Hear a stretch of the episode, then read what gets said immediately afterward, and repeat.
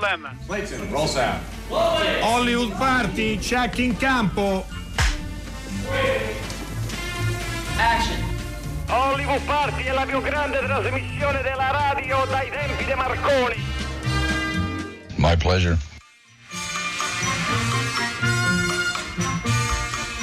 Piacere mio, di chi era? Piacere nostro, piacere forse nostro.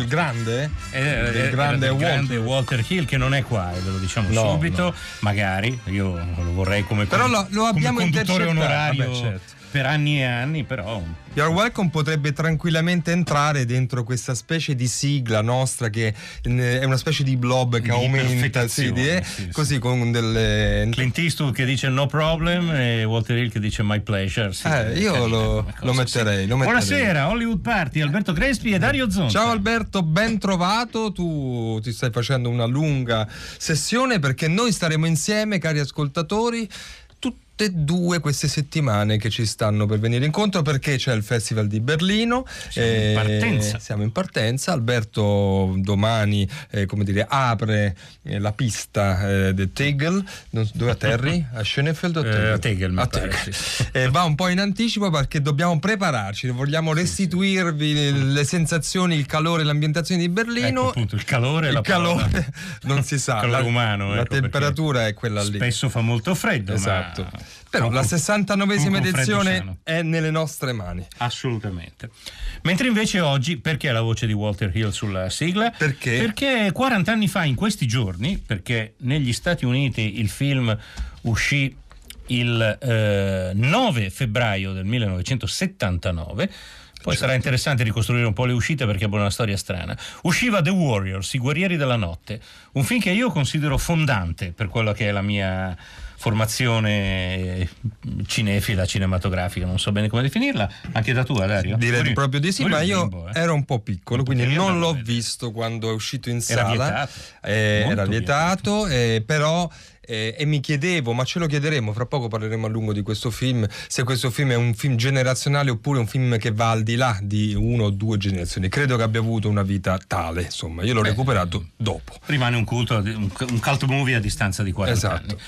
Abbiamo notizie, tra poco vi faremo sentire delle cose anche piuttosto curiose. Sì. Le notizie quali sono? Incassi, intanto abbiamo gli incassi, perché ci sono delle new entry importanti di cui dobbiamo dare conto. Ad esempio, va bene, il primo film in classifica è Dragon Trainer, un film fantasy, un film disegnato che ha tante copie e tanti spettatori, mentre andando sul cinema con gli attori in carne e ossa, per dirne una, Green Book, un film piuttosto atteso, distribuito dalla Eagle Pictures, insomma in area di Oscar, e comunque già ha vinto diversi premi, diversi Golden Globe, con 360 schermi ha avuto una media sala altissima perché ha incassato 1.800.000 euro, mentre Creed, che è già la seconda settimana, si tiene al terzo posto per arrivare a un film italiano anch'esso molto atteso, ovvero Il Primo Re, di cui credo abbiate parlato la settimana scorsa. Sono stati qua Matteo Rovere e Alessio Lapice.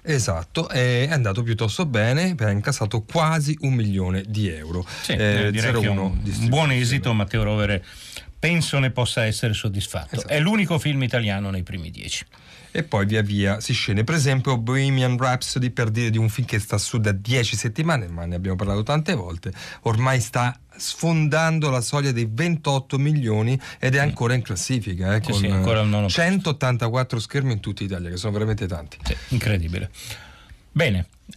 Sono, diciamo così, gli incassi. Abbiamo notizie, non lo so, è morta Julie Adams, star del cult Il Mostro della Laguna Nera. Credo fosse la ragazza che il mostro teneva in braccio a un certo punto del film. E quindi, siccome parliamo di un'immagine che è entrata nell'immaginario, appunto. Mentre Gerini, Claudia e Favino Picchio si uniscono al cast di Hammamet, il film su Bettino Craxi che Gianni Amelio inizierà a girare a marzo. Anche questa è un'opera attesa, che si compirà e di cui noi ne daremo conto quando sarà finito.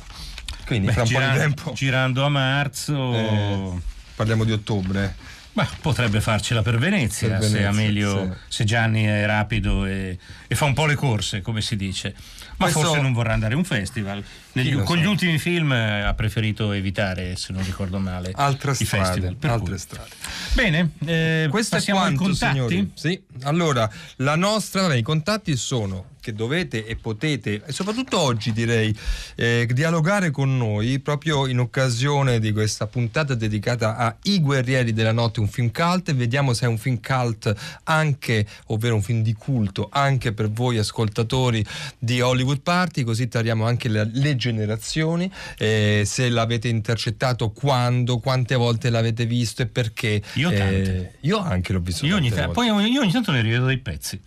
C'ho dei pezzi che potrei vedermi tutti i giorni. Chissà perché. L'inseguimento delle furie del baseball. Quella è una scena pazzesca. Straordinaria. In una New York notturna, in un tempo in cui la città era veramente una delle tante facce di New York, perché come sapete è cambiata tante volte. Quindi al 335-5634-296 mandate tutto quello che pensate sui Guerrieri della Notte, mentre ovviamente abbiamo il nostro Facebook, abbiamo la nostra diretta e abbiamo il numero del quiz che adesso vi do. Il quiz chi l'ha fatto oggi? L'ha fatto Alessandro Boschi. Bellissimo. Quindi sarà difficilissimo. Allora tu dai il primo indizio e io ti do il primo numero, che è sempre lo stesso però: 800 050 333. In questo film c'è una maternità indesiderata.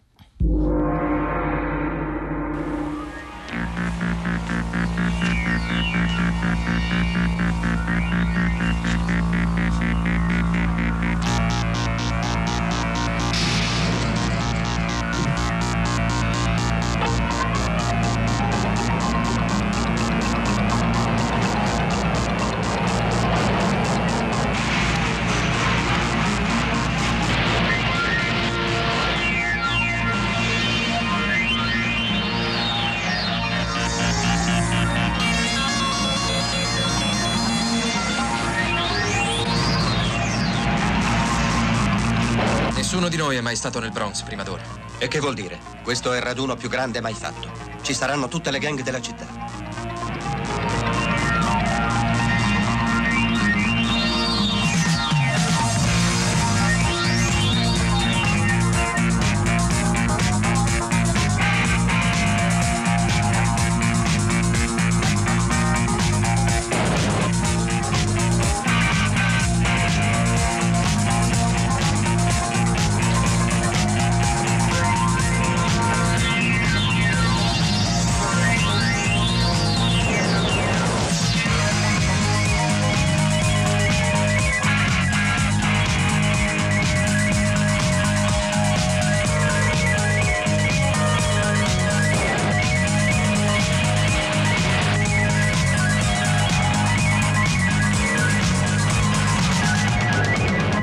Nessuno avrà armi addosso?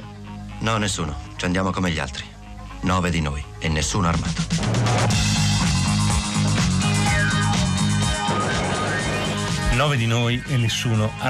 Per un raduno nel Bronx. Allora nessuno di noi, noi ragazzi italiani, era stato nel Bronx. Immaginavamo cose incredibili. Poi il Bronx è... Beh, però, allora era pesante, adesso è un quartiere come un altro. Adesso è un quartiere come un altro, però anche se forse ha ancora delle zone. Il mito del Bronx, appunto, della fuga dal Bronx, insomma. Sì, poi il Bronx è entrato nell'immaginario anche del cinema italiano, film di Castellari. Io la prima volta che andai a New York nel 90 andai a visitare Coney Island perché volevo vedere il luogo dei guerrieri, ed era molto peggio che nel film. Era terrificante Coney Island nel 90, tant'è vero che l'amico che era insieme a me, dopo aver fatto un giretto lì, il Luna Park era chiuso, era abbandonato con le giostre cadute. Dopo un quarto d'ora mi disse: ti prego, torniamo a Manhattan perché ho paura. Dissi sì, torniamo a Manhattan. E noi torniamo invece dentro il film, perché una delle voci che avete appena ascoltato, la voce di Swan, il capo dei guerrieri, Michael Beck, era di Pino Colizzi, che abbiamo al telefono. Buonasera Pino. Buonasera.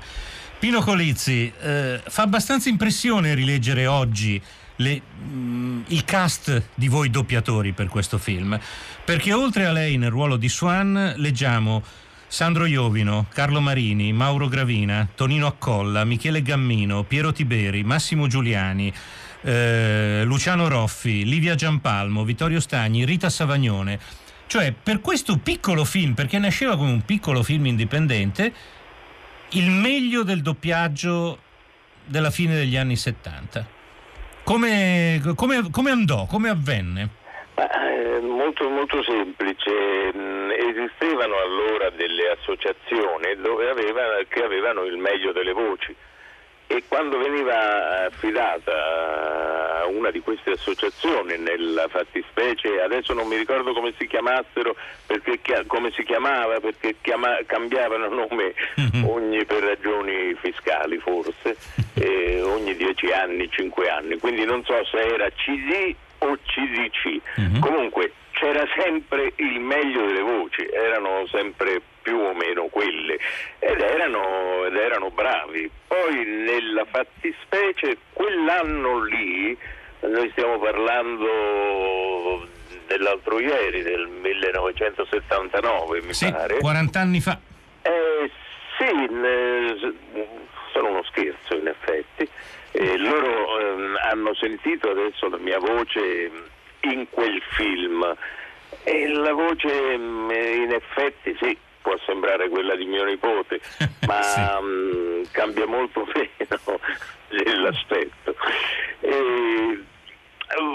In quell'anno credo che questo fosse il primo film che faceva un direttore di doppiaggio che era già molto bravo, ma che poi doveva diventare uno dei più importanti, che sarebbe Renato Izzo. Come no?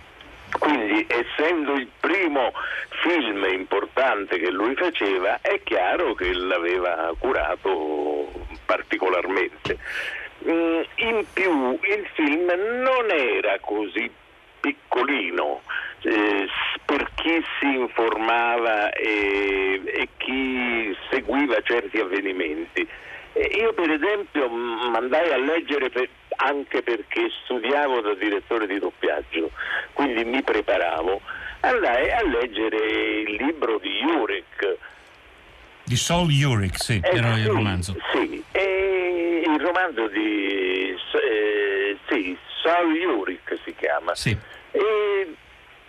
O si chiamava?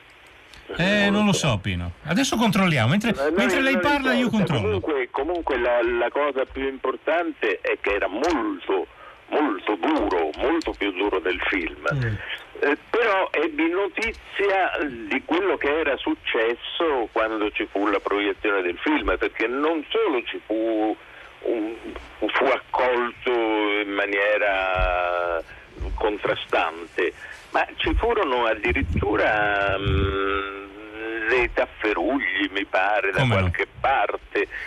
In effetti, perché è un film cult? Perché, come tanti altri, perché allora forse non immaginavamo che certe cose le avremmo viste forse migliorate nel senso peggiorate, diventate esasperate.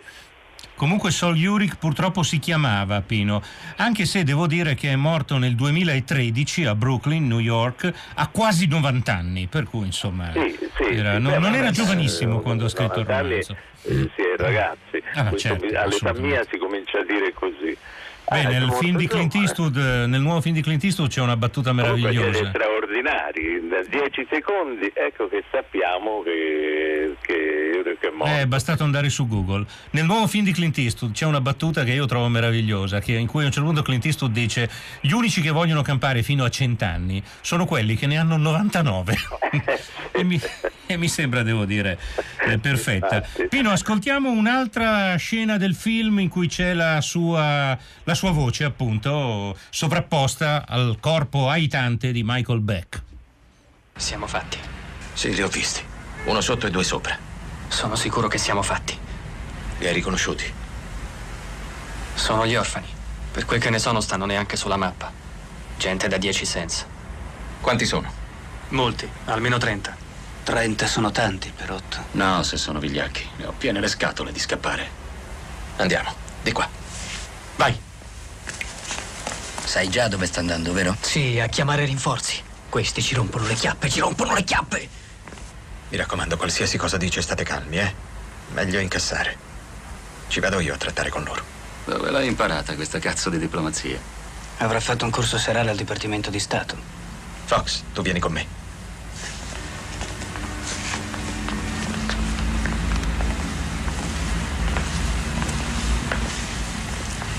Io non mi ricordo di aver invitato qualcuno.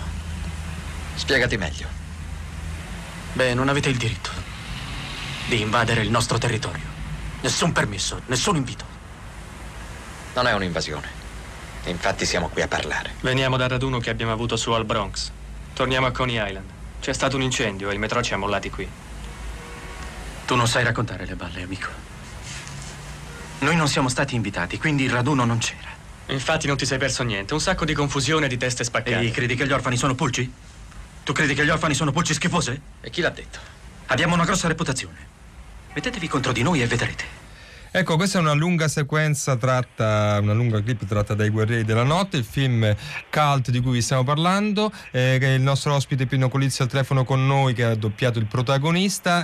Pino, sono arrivati molti messaggi, anche a qualcuno che ha a che fare proprio sul doppiaggio. Uno dice: grande Colizzi nei I Guerrieri, ma il massimo dell'arte della recitazione l'ha data nel ruolo di Cristo, secondo Mario da Rimini. E poi qualcuno chiede, e in effetti Stefano, ed è una domanda che vogliamo girarti, ma quanto si sono divertiti i doppiatori con tutte quelle parolacce?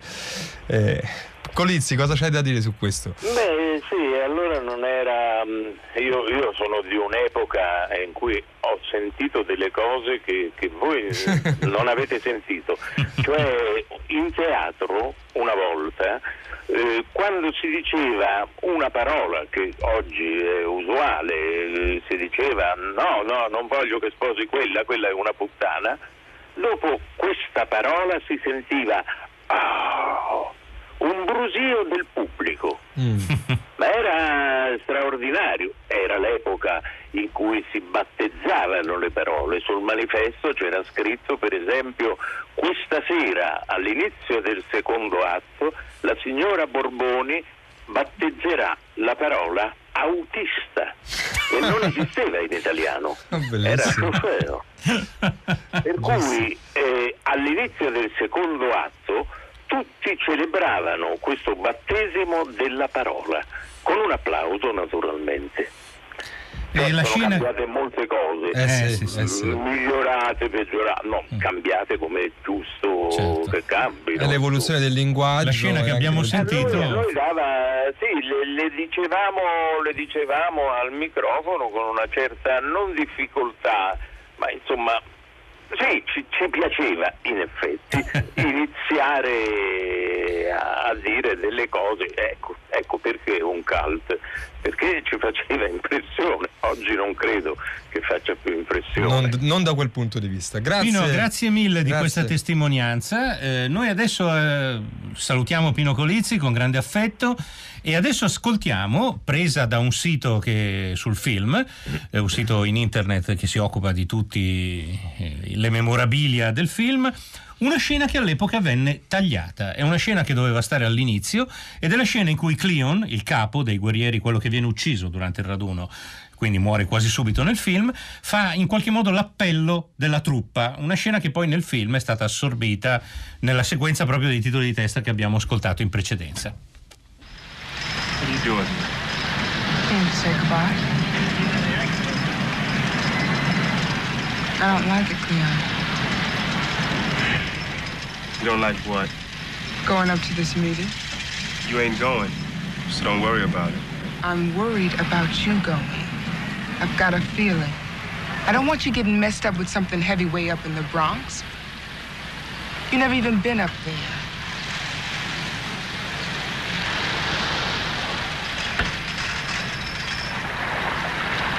And this conclave is going to be big.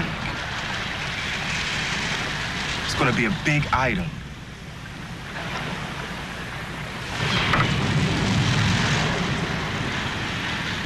I know a lot of you aren't too happy about going out on patrol. Just remember this. Out of a street family of 120 plus affiliates, you were chosen for this expedition. And that makes you special. Now here's the lineup. Swan, second in command, war chief. Stay by me. Snowball, you're the music man. Cowboy, soldier the middle. Furman, you're the bearer. You carry the tokens and the bread. Rembrandt, you got the stuff? Now I want you to hit everything in the city. I want the people to know that the Warriors were there. They'll just slow us down. Ajax, you just soldier and try and keep your mouth shut. Fox, scout and memory man, run ahead and tell us all we need to know. Cochise, Ajax, soldier the middle, heavy muscle. Now just remember this, there's a truce on, so don't go flexing any muscle unless I give the order. Okay? Let's roll.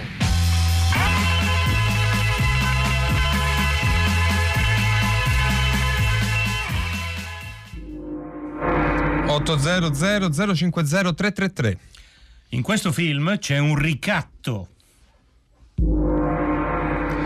Allora, questo è il secondo indizio del gong. Noi abbiamo voluto scomodare il nostro amico Mauro Gervasini, critico cinematografico, direttore di film TV, ora non c'è?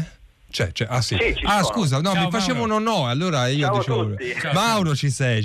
Da dove ti abbiamo disturbato? Dove sei? A un festival, mi ha detto. Bronx. Sì. Nel Bronx no, di un festival. Tutt'altra parte. Sono a Clermont-Ferrand in Francia per il Festival dei cortometraggi. Ah, bella città e pensiamo anche bel festival, comunque qualcosa di cui tu ti occupi con una certa assiduità, visto il tuo incarico veneziano al riguardo. Ma noi ti abbiamo così scomodato, disturbato, perché sappiamo che tu sei un fan dei Guerrieri della Notte, che oggi festeggiamo con i nostri ascoltatori. Sono arrivati decine di messaggi, c'è chi si ricorda per esempio il primo giorno, la prima volta che ha visto i Guerrieri della Notte. Allora vorrei iniziare, prego Alberto. Sciogliamo subito un dubbio a Paolo che ci scrive da Pesaro. Sì. È assolutamente noto, Paolo, che la fonte del film, del libro, della sceneggiatura è l'anabasi di Senofonte. Walter Hill l'ha raccontato in tante interviste, e quella è la struttura: un gruppo di guerrieri in terra straniera che combatte per arrivare al mare, perché alla fine arrivano a Coney Island e vedono il mare. Zalassa. Mauro, la tua prima volta ce l'hai impressa, e comunque ci racconti il perché secondo te i guerrieri sono un film cult e forse un film mitico. Allora, non l'ho visto al cinema la prima volta perché quando uscì il film avevo appena compiuto 9 anni, quindi era abbastanza complicato riuscire a convincere i miei genitori. Ma avresti voluto forse? No, certo, avrei sicuramente voluto, però non. Quindi la prima volta è stata giocoforza su un piccolo schermo qualche anno dopo, certo. In una versione che non è poi quella che poi dopo abbiamo conosciuto successivamente, il famoso director's cut, che ha voluto a tutti i costi giustamente Walter Hill con alcune delle scene che erano state tagliate in precedenza. Allora io credo che sia un cult. Prima di tutto ho sentito prima alcuni degli interventi che avete fatto e alcune considerazioni che avete fatto. Io credo che sia un cult soprattutto perché è un bellissimo film, prima di tutto.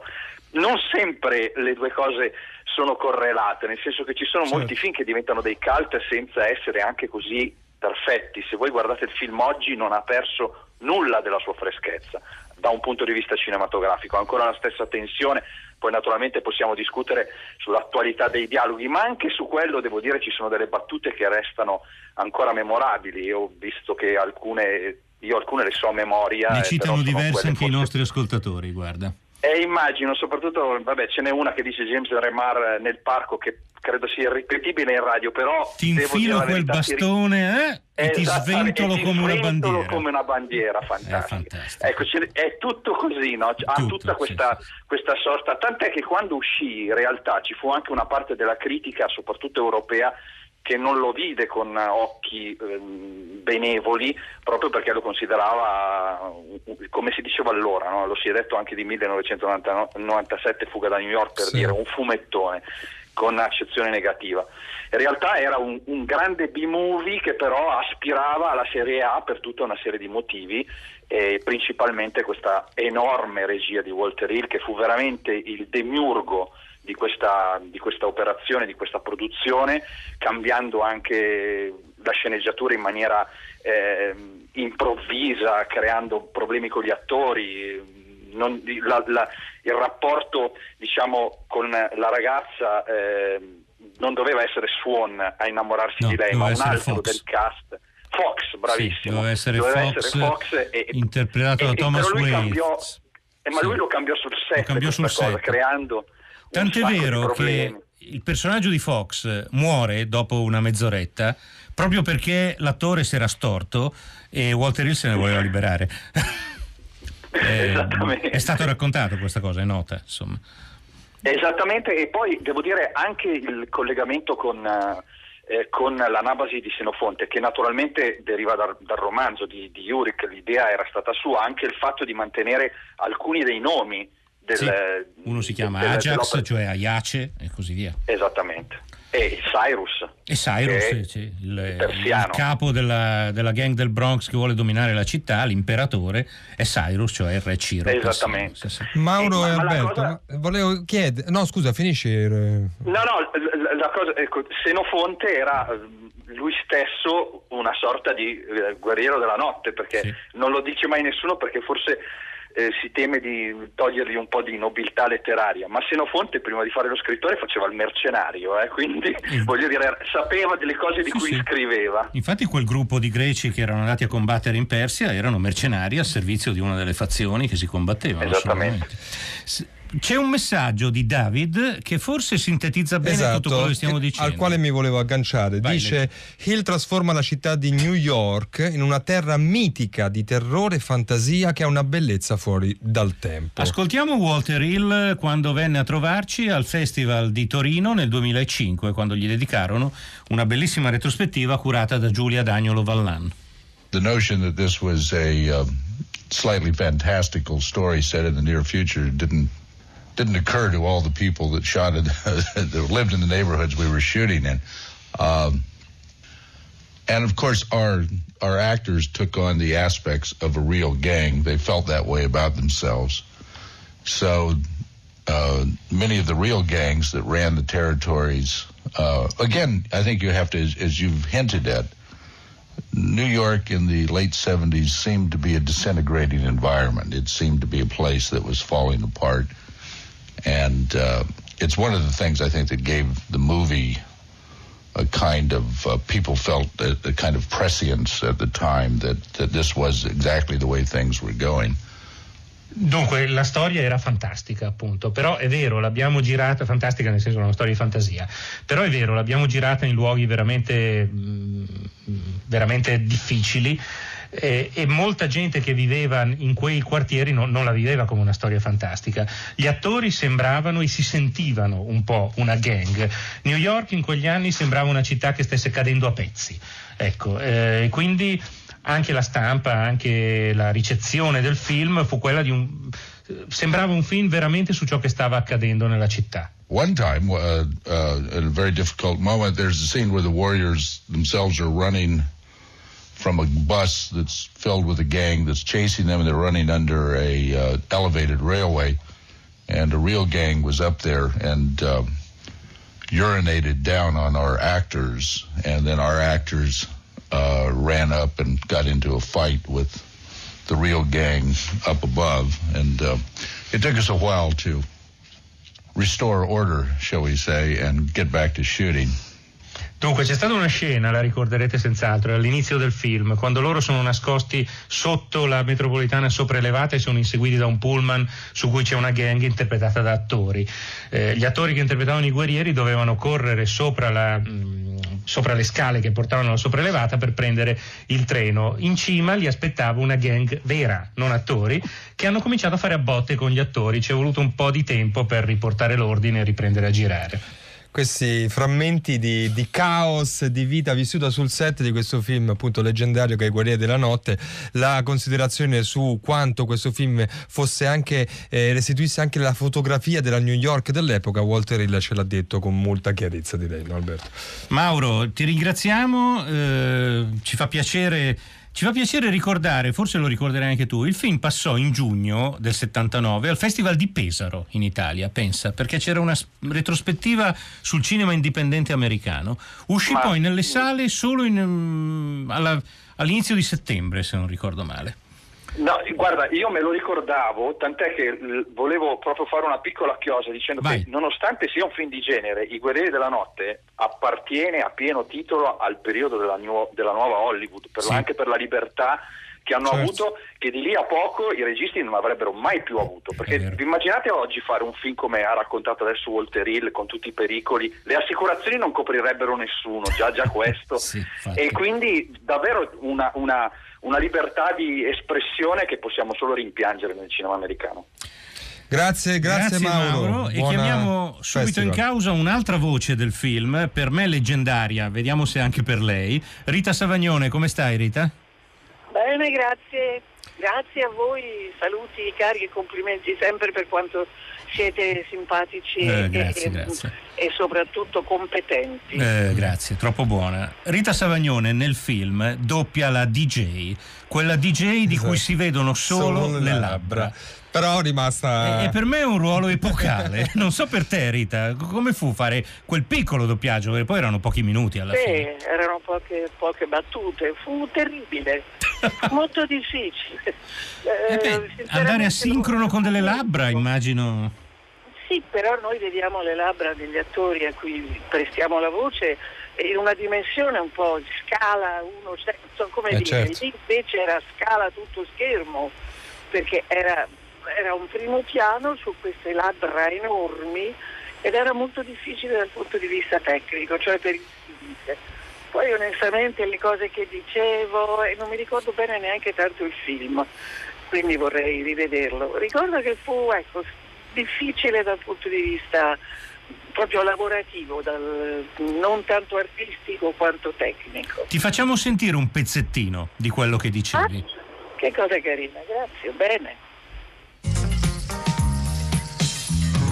Ragazzi, ascoltatemi. Messaggio per i super muscoli che vivono in città. Per tutti quelli che hanno le orecchie aperte e sono pronti all'azione. Mi è appena stata fatta una richiesta da parte dei Gramercy Reef. Una speciale richiesta per i guerrieri. Sì, quei ragazzi dai coglioni molli che vivono a Coney. Sì, avete capito, i guerrieri. Ho una canzone che gli va giusto a pennello.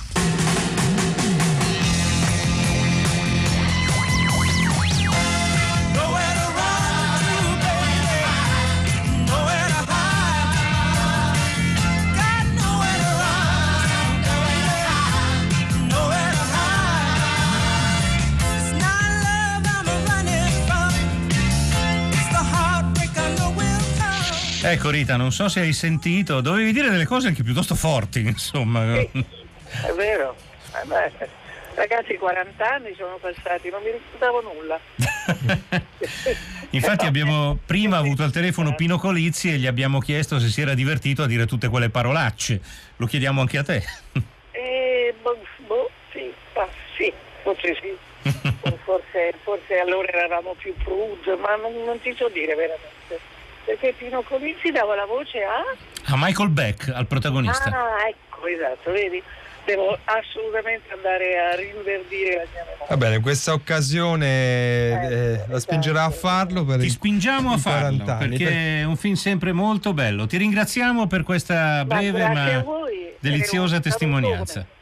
Ciao. Un bacione. A presto. Vogliamo leggere qualche messaggio prima di chiudere? Sono tantissimi. Allora, qualcuno scrive un cult per maschi. Forse è vero. Non so, è un film anche piuttosto... anche se c'è un bel personaggio femminile, certo. ma certo è uno in mezzo a tanti. Un film vietato ai 18 anni, questo penso che l'abbiamo detto più volte. Comunque era un film che aveva... c'è chi se lo ricorda, proiettato dal nonno eventualmente in una sala, in un cinema di famiglia e un cinema gestito dal nonno. Francesca sottolinea giustamente la bellezza della fotografia di Andrew Laszlo, è vero che era è fantastica, è meravigliosa. Adesso si ricarica, è un evento epocale, Anna Bada l'abbiamo detto. Ecco, molti ci riportano e questo è vero, no? Perché parlavamo di generazioni, il fatto che il film ha avuto molto una visione televisiva, no? Era uno di quei film mandati delle televisioni private soprattutto, forse in seconda serata, visto a pezzi, visto di sfuggita, forse rubato ai genitori che non volevano, cioè qualcosa che è legato anche proprio al consumo televisivo, perché era l'epoca in cui venivano siamo mandati, quindi più in là. Ci ricordano giustamente la battuta guerrieri, giochiamo a fare la guerra, ci dicono dovete dire qualcosa sul cattivo. Sì, il cattivo è interpretato da David Patrick Kelly, è il capo di questa gang nemica dei guerrieri. Non abbiamo il tempo di mandarla, ma c'è a un certo punto in un documentario Walter Hill e Kelly, l'attore, raccontano che l'idea delle bottigliette di birra che fanno quel rumorino di ding di ding di ding fu dell'attore lì per lì sul set, perché Hill gli disse questa scena è moscia, inventa di qualcosa, e lui si inventò questa cantilena che in inglese è sempre uguale, come out to play, e poi questa cosa delle bottigliette di birra che devo dire rende finale. Però questa è una di quelle cose, sì, inquietante, che si rimangono impresse, stampate nel cervello, così, e danno così un'atmosfera ancora più particolare in un film epocale che veramente secondo me racconta un pezzo della storia, anche della storia di quella città, che comunque era divisa in bande, forse in maniera meno eccentrica, però comunque una città molto violenta, e che in quegli anni era una città pericolosa. Il Guerriere della Notte compie 40 anni, rivedetelo se non lo vedete da tanto tempo, perché è un film ancora abbastanza sorprendente secondo me. Ultimo indizio del gong. Allora il numero lo do, il terzo indizio lo do io, l'indizio lo dà Alberto, 800 050 333. Ricapitoliamo, in questo film c'è una maternità indesiderata, c'è un ricatto, in questo film c'è una truffa che viene smascherata. Indizio bonus sulla pagina Facebook Hollywood Party Rai, in questo film si paga in natura.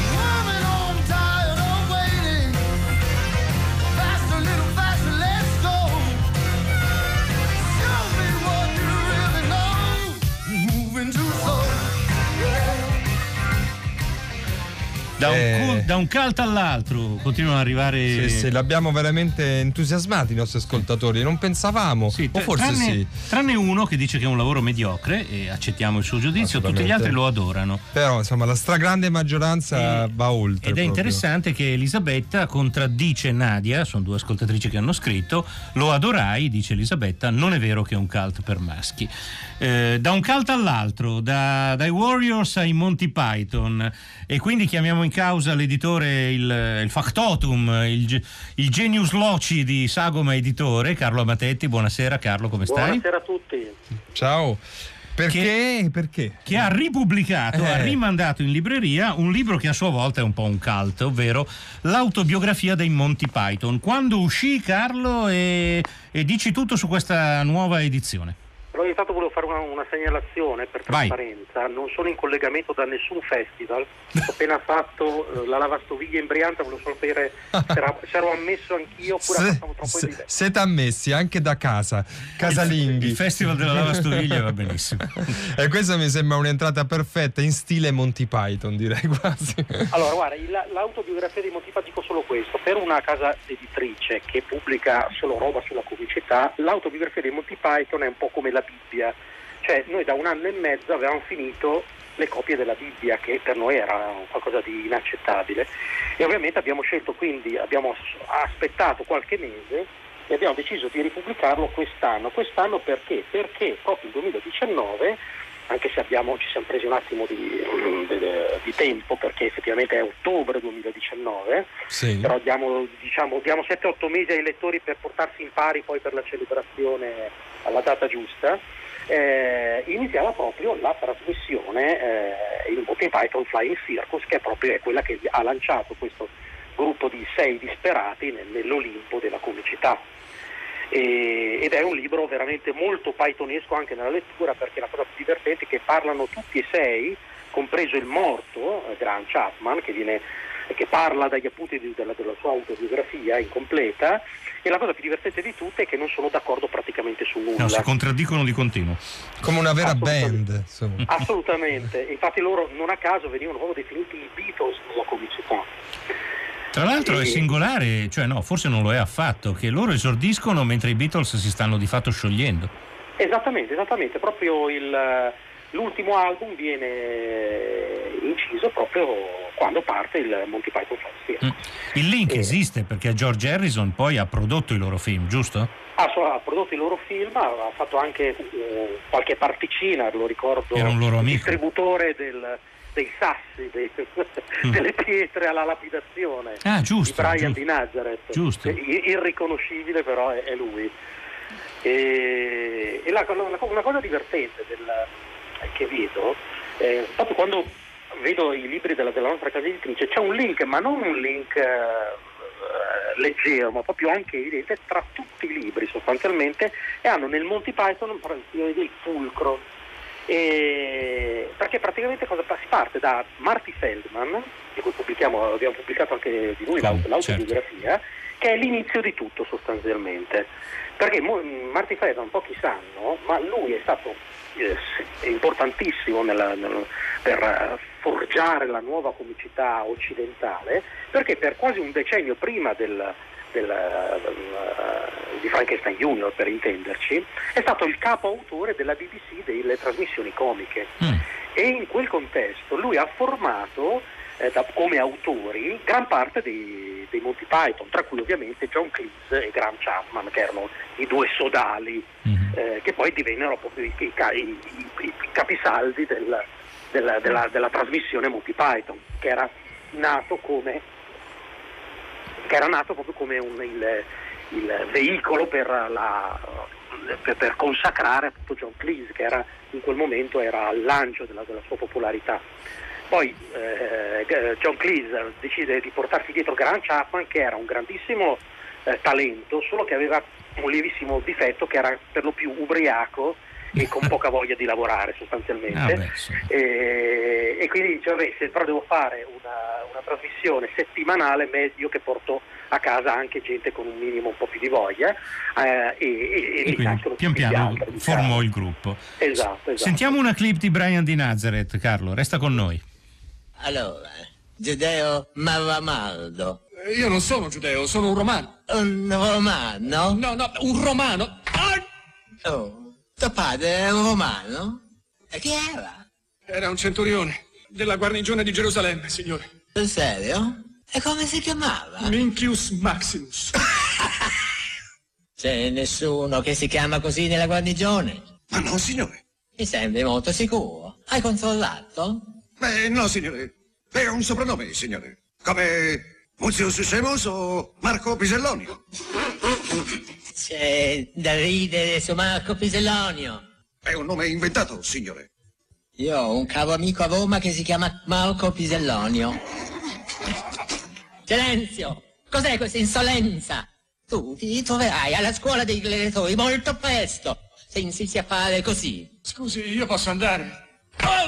Quando lo accorto Marco Pisellonio. Ancora? Portatelo via! Ma signore, no, non voglio battersi contro animali feroci e abbiosi entro domani! Sì, signore, vieni tu! Io non permetto che i miei amici vengano derisi da un soldato semplice! Qualcun altro è in vena di risatine quando nomino il mio amico Marco Pisellonio. Beh, sentiamo a te. La trovi risibile quando dico il nome Marco Pisellonio? Ha una moglie, cosa credi? E lo sai come si chiama? Si chiama incontinenza deretana. Silenzio! Cos'è questa storia? È abbastanza chiaro. Ordine voi belli di fai mali. Silenzio! Il delirante ma spassoso doppiaggio italiano di Brian di Nazareth. E peraltro proprio il doppiaggio è stato, diciamo, decisivo per le sorti del gruppo in Italia in particolare. Il doppiaggio e la censura, ecco, diciamo che sono stati i due elementi, ecco. Carlo, verso la fine dell'anno ci saranno festeggiamenti, celebrazioni anche in Italia, non so. Avete in mente dovremmo organizzarci noi, mi sa, perché mi stanno diventando un po' di nicchia, ragazzi. Si stanno mantenere, coltivare. Ma sì, memoria. In compenso stai diventando popolare tu, perché Nadia, un'ascoltatrice, ci scrive: io già lo amo, un uomo che mette i piatti in lavastoviglie. Bene, allora continua. Se volete parlarvi in privato, poi vediamo che combinare. Ad ascoltare Hollywood Party facendo i piatti, come forse Monty Python, l'autobiografia, Sagoma Editore, 22€.